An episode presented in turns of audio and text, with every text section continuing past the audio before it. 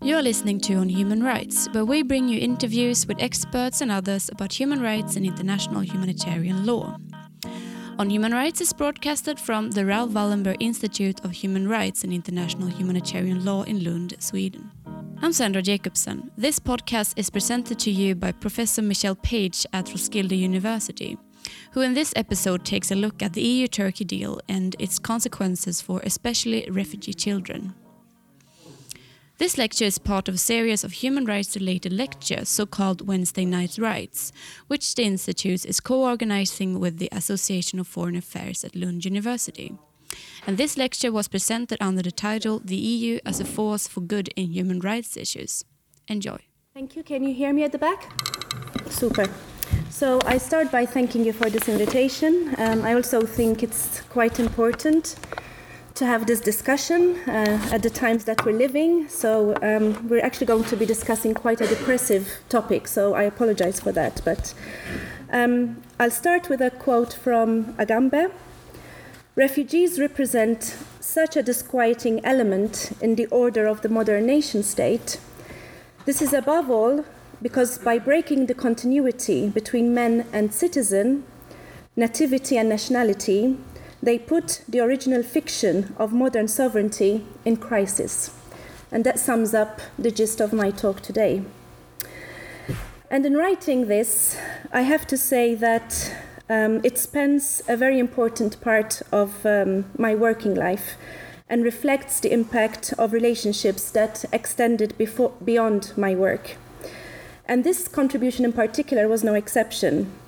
Ever since that day in September 2015, when I witnessed at first hand refugee families arriving at Copenhagen Central Station and the number of children and minors with them, I have been engaged in a research project that focuses on the needs of these children.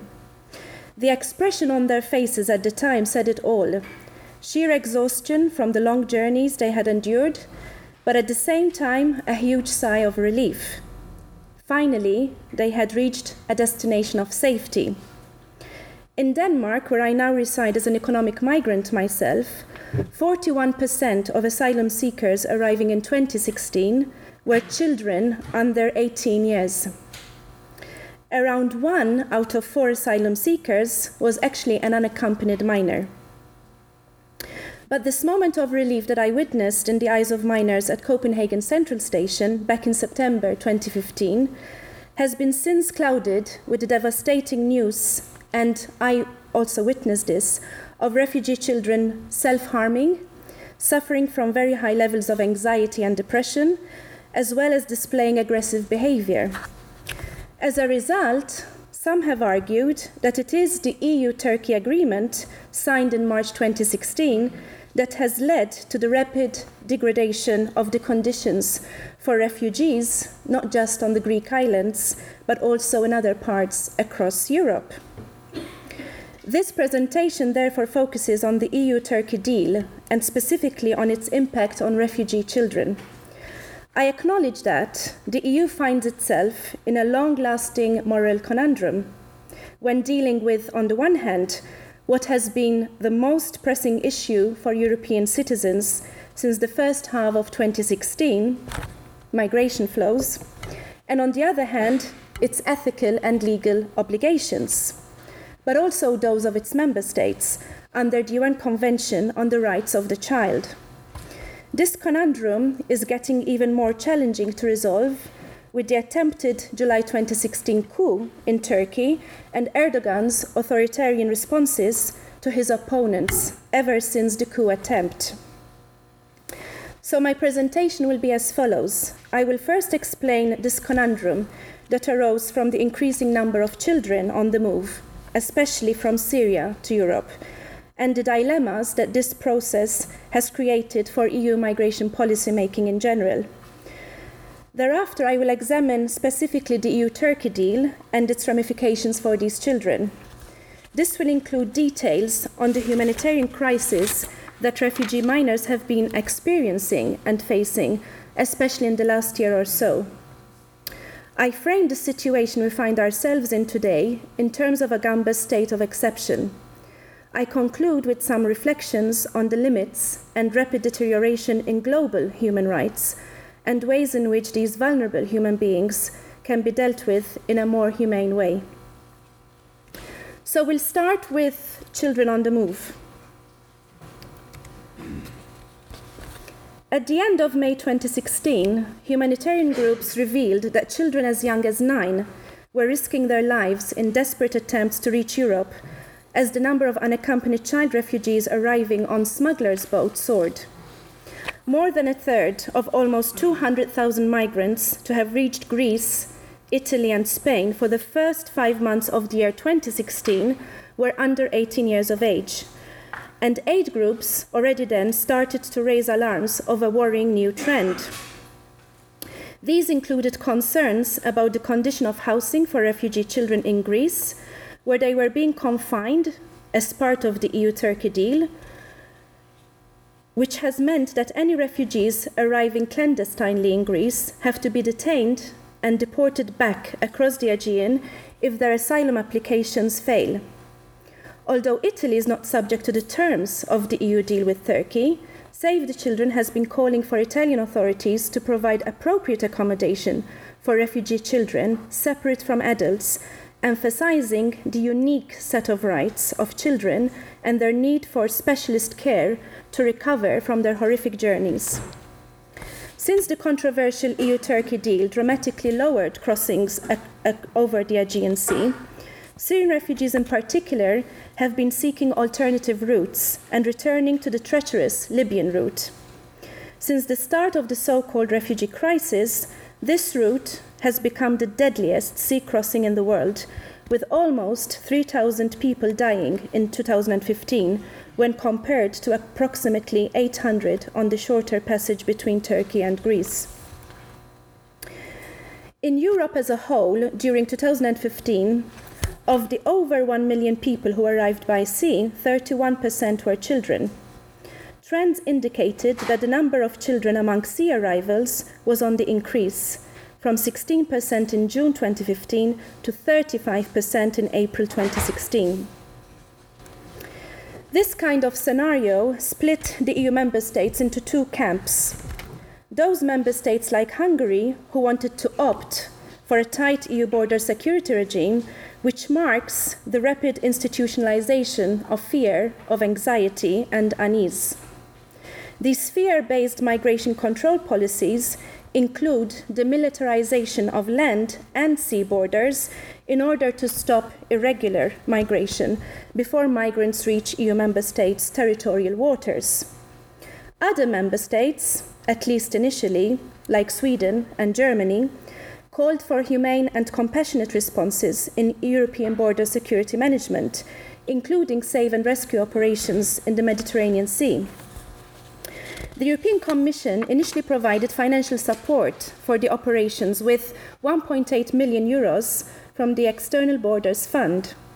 The operation, entitled Mare Nostrum, Our Sea, was operated by the Italian Navy with ships operating near the coast of Libya. Although the operation saved thousands of lives, they were politically unpopular and considered highly costly for just one EU member state. The Italian government wanted to continue the operations and requested additional funding from the other EU member states, but this support was declined. The quagmire that the EU found itself in was very clear from the start of this crisis. How to combine an effective mechanism that can control EU member states' external land and sea borders, while at the same time respecting existing international and EU refugee law. The objective was very clear to deter irregular migration. At the same time, there was a priority, especially for some member states, to treat asylum seekers respectfully and in a dignified, humane way.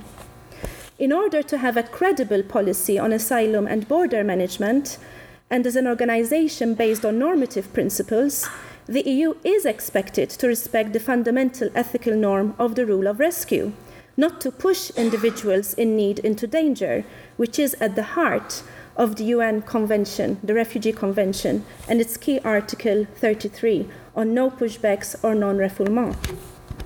While all refugees fleeing war and other crises face risks, children especially have experienced rights violations at every stage of their traumatic journeys. Beatings by smugglers, extortion, and exploitation, amongst other assaults. Unaccompanied minors are amongst the most vulnerable groups in this case. As already mentioned, throughout this mass migration to and from Europe, there have been significant differences and alarming gaps in humanitarian intervention on the one hand and border control on the other. However, humanitarian border work at European political level has been far from adequate and often left to several NGOs such as Médecins Sans Frontières. This situation for refugees, particularly for vulnerable young refugees, has become even more precarious and complex since March 18, 2016, when the EU and Turkey announced a highly politicized plan to reduce the flow of refugees into Europe.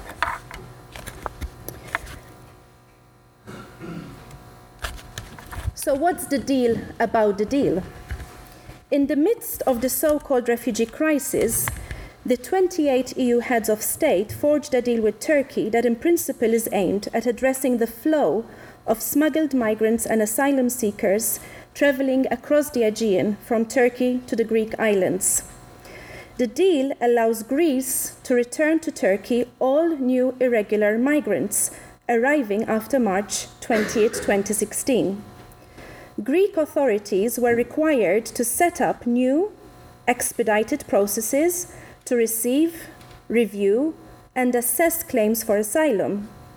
In exchange, that's why we have a deal, EU member states agreed to increase resettlement of Syrian refugees residing in Turkey, accelerate visa liberalization for Turkish nationals, and boost existing financial support for Turkey's refugee population. Moreover, from its part, Turkey receives money for keeping the bulk of refugees in Turkey, an additional 3 billion euros of aid for Turkey to supplement the already existing 3 billion euros previously promised to help the country cope with its existing refugee population plus a host of political concessions. At the time of the EU Turkey agreement, Greece, as you might recall, had already been overwhelmed not just by a refugee influx for almost a year, but a crippling economic crisis. Yet, its government and people responded to refugees with generosity and, and in a humane manner. In her book Castaway, author McDonald Gibson describes how Greek army sergeant Antonis Deligiorgis on one of his off duty days, saved many refugee lives by grabbing their thrashed bodies and dragging them through the water onto the shore, including children, women, and an old man missing a leg when their ship was wrecked.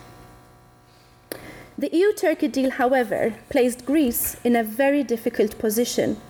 Just before the deal was formulated, Macedonia closed its border with Greece, and every country along the Balkan route followed suit. At the time, around 50,000 refugees were left stranded in Greece, and the EU Turkey deal ensured that most of these refugees, half of whom were women and children, would remain stranded in Greece for many months. For many of these vulnerable groups, the provision of the EU Turkey deal and the closure of borders crushed any hope that they may have had that they would be able to reunite with their loved ones who had already reached Western Europe aid agencies officials in Greece informed me that municipal and national authorities, as well as the Ministry of Interior, the Greek military, and other state institutions responsible for handling the refugee affairs, had been poorly equipped to implement the EU Turkey deal.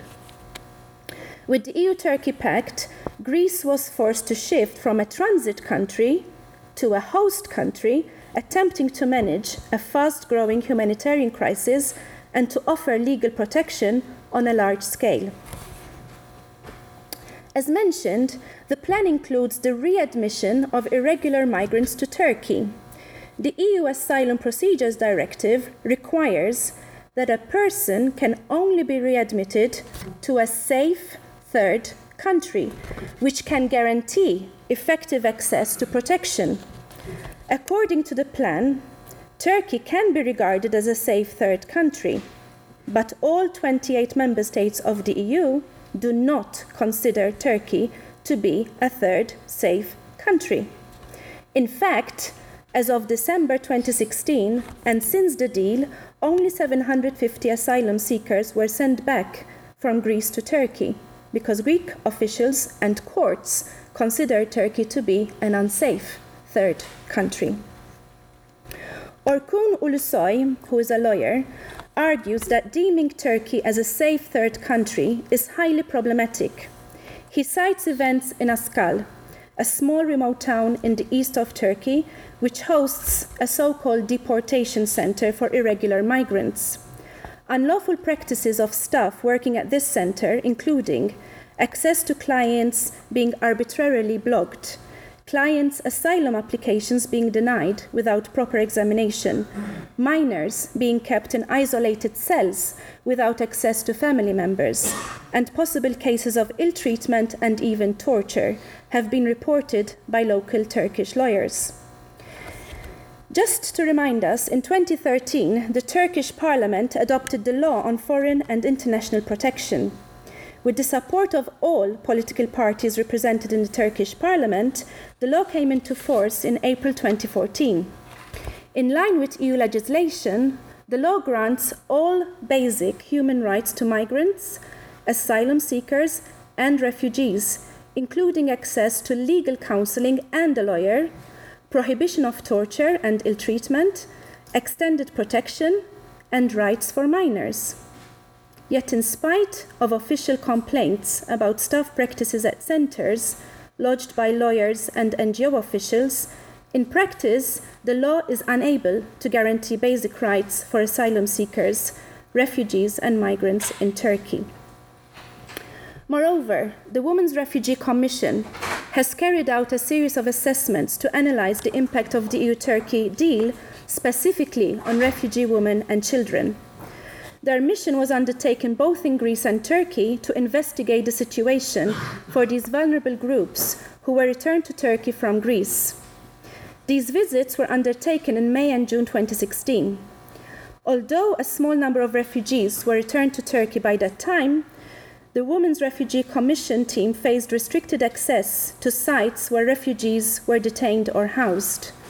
The report is quite shocking it highlights troubling implications of the EU Turkey agreement for the rights and protection of refugee women and children who have returned to Turkey. According to this report, the EU Turkey deal led to centers with appalling conditions for refugees. The Women Refugee Commission researchers record statements by refugees they interview describing these centers as filthy, frightening, and with degrading conditions, frequently patrolled by ruthless site managers and police officers. They also chronicle various accounts of drunk, angry, and frustrated men in these centers starting fights, while women and children are confined to their tents for safety. The report also refers to insufficient and very poor quality food supplies, with hardly any nutritional value, scenes of refugees queuing sometimes for up to hours, with no guarantee that they would get food when supplies ran out. Some even went three to four days without eating. There were no exceptions for children, the sick, the elderly, disabled, or pregnant women. Furthermore, during the same month that the EU Turkey deal was signed, Turkish police and soldiers seized the headquarters of Turkish newspaper Zaman, a traditionally anti government newspaper. Why am I saying all this? For me, it leads us to a very important question.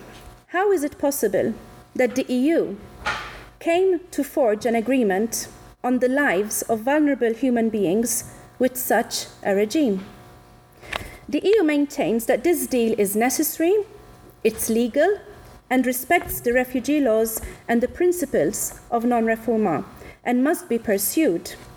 From the EU's point of view, and technically, the EU Turkey agreement has been having the effect of decreasing the number of new arrivals on the Greek islands. I argue otherwise.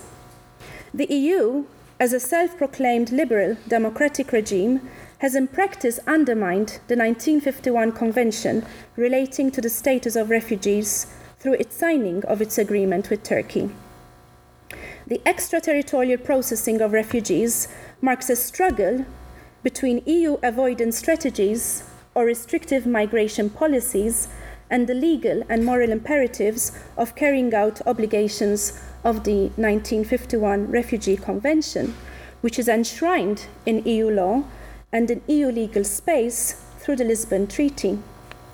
In the face of the self constructed image of the EU as a normative global actor and the realities of global migration flows, the limits of non refoulement come to the fore. In the discussion that follows, I frame these reflections into a broader discussion of Agamben's concept of the state of exception and argue that the EU Turkey deal as an extraterritorial zone has been promoted by its EU signatories as a necessary state of exception.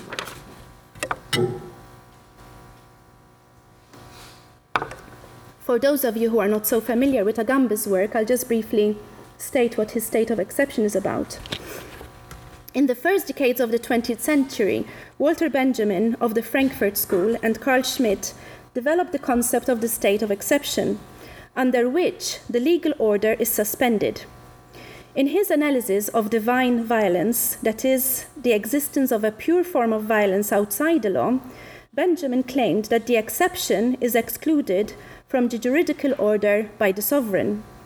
Schmitt argues if a country faced an existential threat to its integrity, the sovereign power of the country possessed the authority to suspend the legal system and declare a state of exception. Thus, for him, the essence of sovereignty is understood to be a monopoly on the ability to decide on the exception. And therefore, the norm does not define the exception, but the exception defines the norm. Thus, Schmitt's significant intuition grounds the state of exception both within and beyond the law, because it consists in the temporary suspension of the legal constraints on sovereignty. The decision on exception is above the normative framework, yet at the same time, the exception is precisely what defines the condition of possibility for the law to exist. We are thus left with a situation in which the normative order simply does not apply. For Agamben, the state of exception is the dominant paradigm of government in contemporary politics and focuses his analysis on the biopolitical significance of exceptionalism as a widespread political device. Thus, the suspension of law affects human beings' lives. In the realm of politics, there is no distinction between the private life and the public sphere, the one characterizing life. In order to legitimize its control over the lives of its citizens, the sovereign power blurs the lines between the external and the internal. In this process, the human being is reduced to what Agamben defines as bare life. In other words, the sovereign has absolute authority over the human being, depriving the individual of the right to live. With a clear reference to the Nazis' concentration camps, Agamben defines the locus where people are stripped to a bare life as the camp, in which Jews were denied the condition of human beings itself and not only political rights. So for Agamben, politics is inherently biopolitical. So, turning to the case under consideration today, we are witnessing unprecedented levels of antagonism and discrimination against migrants, both at the public and the political level. In the specific context of the EU Turkey deal, this agreement has transformed human beings, we're talking about migrants, asylum seekers, refugees, children even, into political human currency through which their rights are being suspended or exchanged for short term political gains. As well as the EU Turkey deal, there have been the joint way forward with Afghanistan, as well as migration compacts between the EU and Jordan and Lebanon. The EU plans to sign similar agreements with several other countries, including some that are considered severe violators of human rights. This, in spite of Amnesty International's stark warning to the EU that it must not replicate this deal with other countries, since this deal with Turkey has left thousands of refugees and migrants in squalid and dangerous living conditions. Thousands of refugees, including children, have in fact been left stranded in what I call a liminal condition dangerous, desperate, and seemingly endless limbo. In its 2017 briefing, A Blueprint for Despair, Amnesty International documents unlawful returns of asylum seekers to Turkey in a blatant violation of their rights under international law. I'm going to quote here from an interview that I carried out with one such young refugee. While in Syria, Rami had finished school up to the 10th grade and had also helped his uncle in his construction business for eight years. When I interviewed Rami at the youth club in Roskilde, he shared with me his witness accounts of the violence he saw with his own eyes from the start of the conflict in his adopted country, because Rami's family is originally from Palestine and all the family members were living in an official Latakia Palestinian refugee camp. After telling me about his painful journey from Latakia in Syria to Denmark, I asked Rami how he feels now that he is safely in Denmark. His response was the following Everything in my life is temporary. My permission to stay is temporary. My accommodation is temporary. The people I am living with are temporary. If I'm walking outside and someone shouts to me terrorist, I just shrug it off. On an alarming scale, and across most interviewees that I have encountered during my fieldwork, there is indeed a very unsettling finding. Young refugees are living out their lives in what Agamben has termed a state of exception. For these young people, the international community's political will to bring to a halt the injustices back in their home countries is absent. Advocacy is weak in the face of power, and they are right holders, but as right holders, even weaker, with de facto rightlessness becoming the new norm. As Bhabha concludes, human rights instruments have provided a framework for advancing claims for conceptualizing the entitlements of these children and for measuring the failure of current administrative practice. However, more often the rights enumerated are imperfect or inchoate and awaiting realization. Children rights are human rights that need much more thought, much more effort, and much more political will to become the reality they were designed to be the correspondence between human rights provisions and rights respecting policies in practice has to be crafted, not assumed. The state still retains the monopoly on determining eligibility for meaningful access to rights, despite the universalist aspirations of the human rights tradition. So, the inconsistency that we observe in EU asylum and refugee policymaking, which has divided member states into some who are sympathetic, concerned about protecting refugees, while others hostile and pressure to discipline asylum seekers, needs to be addressed head on and not ignored. Justice has no shortcuts, and human rights instruments must be transformed into live demands. Aid agencies have been clearly warning about the disastrous EU policies that are leading desperate refugees, including many children, who find themselves trapped in Greece to self harm and even attempt suicide. Save the Children announced that 5,000 minors are living in appalling conditions, which in turn are propelling a mounting mental health crisis. As carefully nuanced by two of my colleagues who are clinical psychologists, the presence of two risk factors multiplies by four the probability of negative outcomes for refugee children. It multiplies by 10 with the presence of four or more stress factors. Faced with appalling conditions and no hope of a safe home in sight, refugee children stranded on Greek islands and elsewhere, and as young as nine, are self harming, and 12 year olds are attempting suicide, sometimes filming themselves in the act. There is also an increasing spike in drug and alcohol abuse by teenage refugees who are exploited by dealers in camps. Moreover, children suspended in camps across Greece are not living as normal children, since their parents and families fear letting them play out of sight in case they are abused. This leaves us with a young generation highly traumatized and even more vulnerable. Unaccompanied children, in particular, are being forced to live in 24 hour survival mode as they sleep in shifts to try to stay safe. Others disappear or pay smugglers to leave the Greek islands. Unaccompanied children who made it to Denmark had this to say to me Many of us escaped violence, war, conflict, only to end up in hell. They were talking about the camps, where we were made to feel more like animals than humans. We were made to feel we are nothing and that we don't have any control whatsoever over our lives anymore. I may be safe in Denmark now, but often I feel that nothing has a purpose anymore. I feel I'm going crazy, wandering around without knowing why.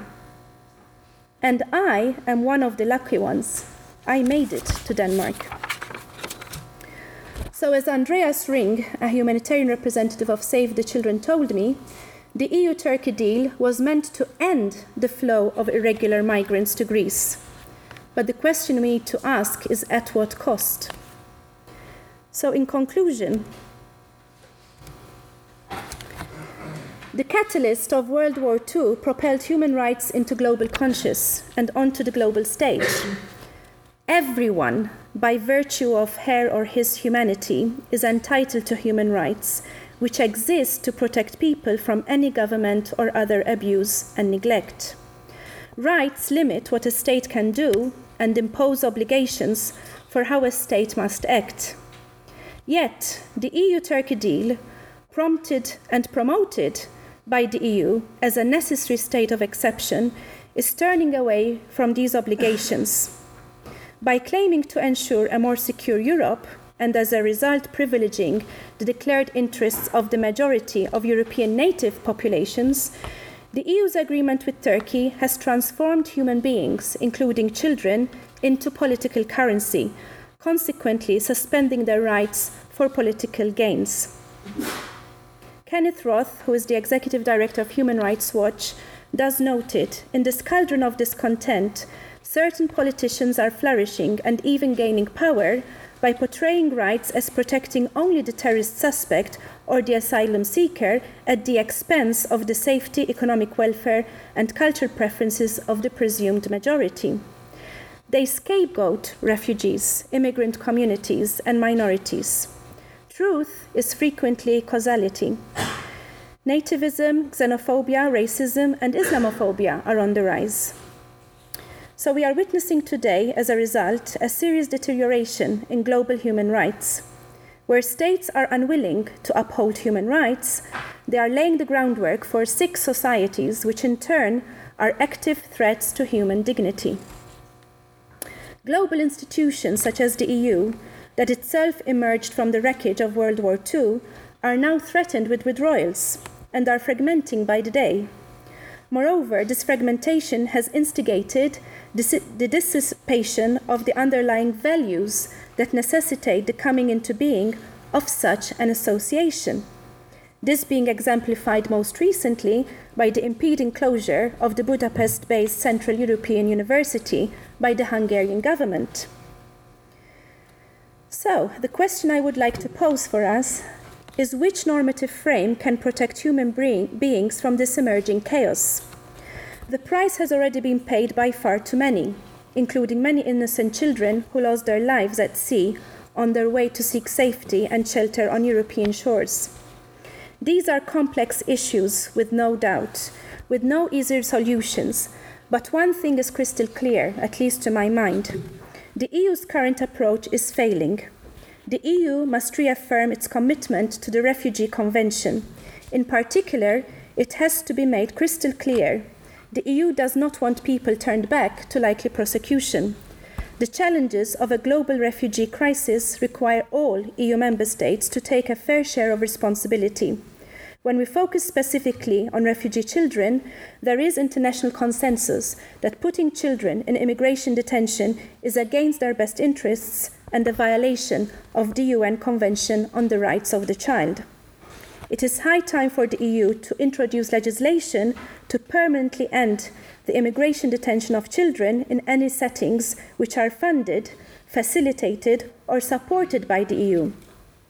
The EU must create a regional protection system that would allow boat, boat turnbacks to be phased out and replaced with search and rescue operations. EU governments must work together to identify people at risk on the sea and ensure their safe arrival at agreed locations throughout the region. Critically, we should not be turning asylum seekers away to face new dangers. We should be connecting them to protection and support services. A rethink of the, EU, the EU's conundrum should look like safety on land and sea, children in schools, parents with basic working rights, and human beings with healthcare, wherever they need protection throughout the EU. This brings us back to Agamben's quote at the very beginning of my presentation. If EU member states are to refresh the normative identity of their supranational body, then its global power must be linked to the capacity of its institutions and member states to guarantee rights to those in need and those who are fleeing persecution, war, and violence. What we do not want is to see Europe turning its back to its dark age when certain selected groups of human beings were excluded from enjoying their rights as humans and thereby plunged the continent back into some of its darkest hours. Thank you.